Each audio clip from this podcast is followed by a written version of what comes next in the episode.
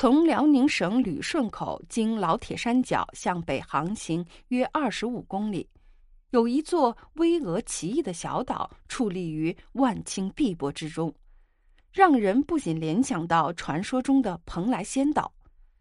但是，当你踏上这座小岛，就会立刻被所见的恐怖场景所吓倒。这座小岛就是闻名中外的世界奇岛——蛇岛。蛇岛面积约为一万平方公里，岛上地势险峻，有很多洞穴和灌木丛。就在这样一个由石英岩和石英砂岩组成的小岛上，盘踞着成千上万条的蝮蛇。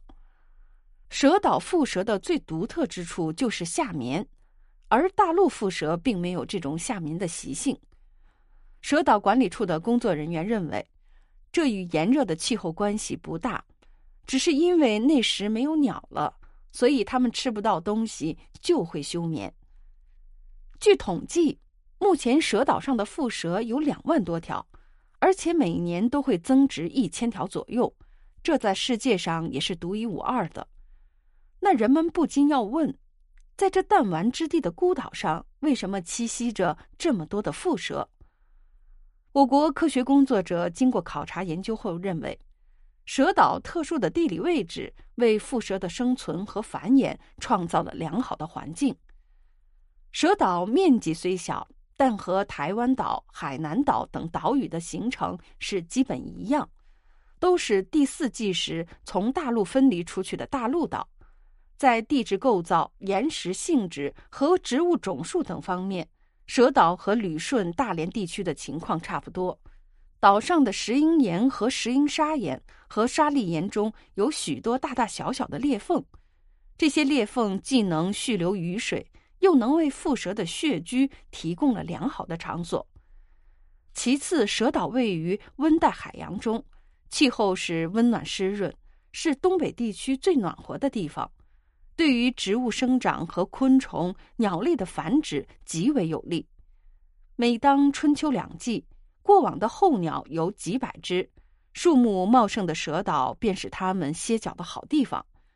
蝮蛇有着一套手术逮鸟的本事，它鼻孔两侧的夹窝是灵敏度极高的热测位器，能测出零点零零一摄氏度的温差，因而只要鸟停息在枝头。距离在一米左右，蝮蛇就能准确无误的把它逮住。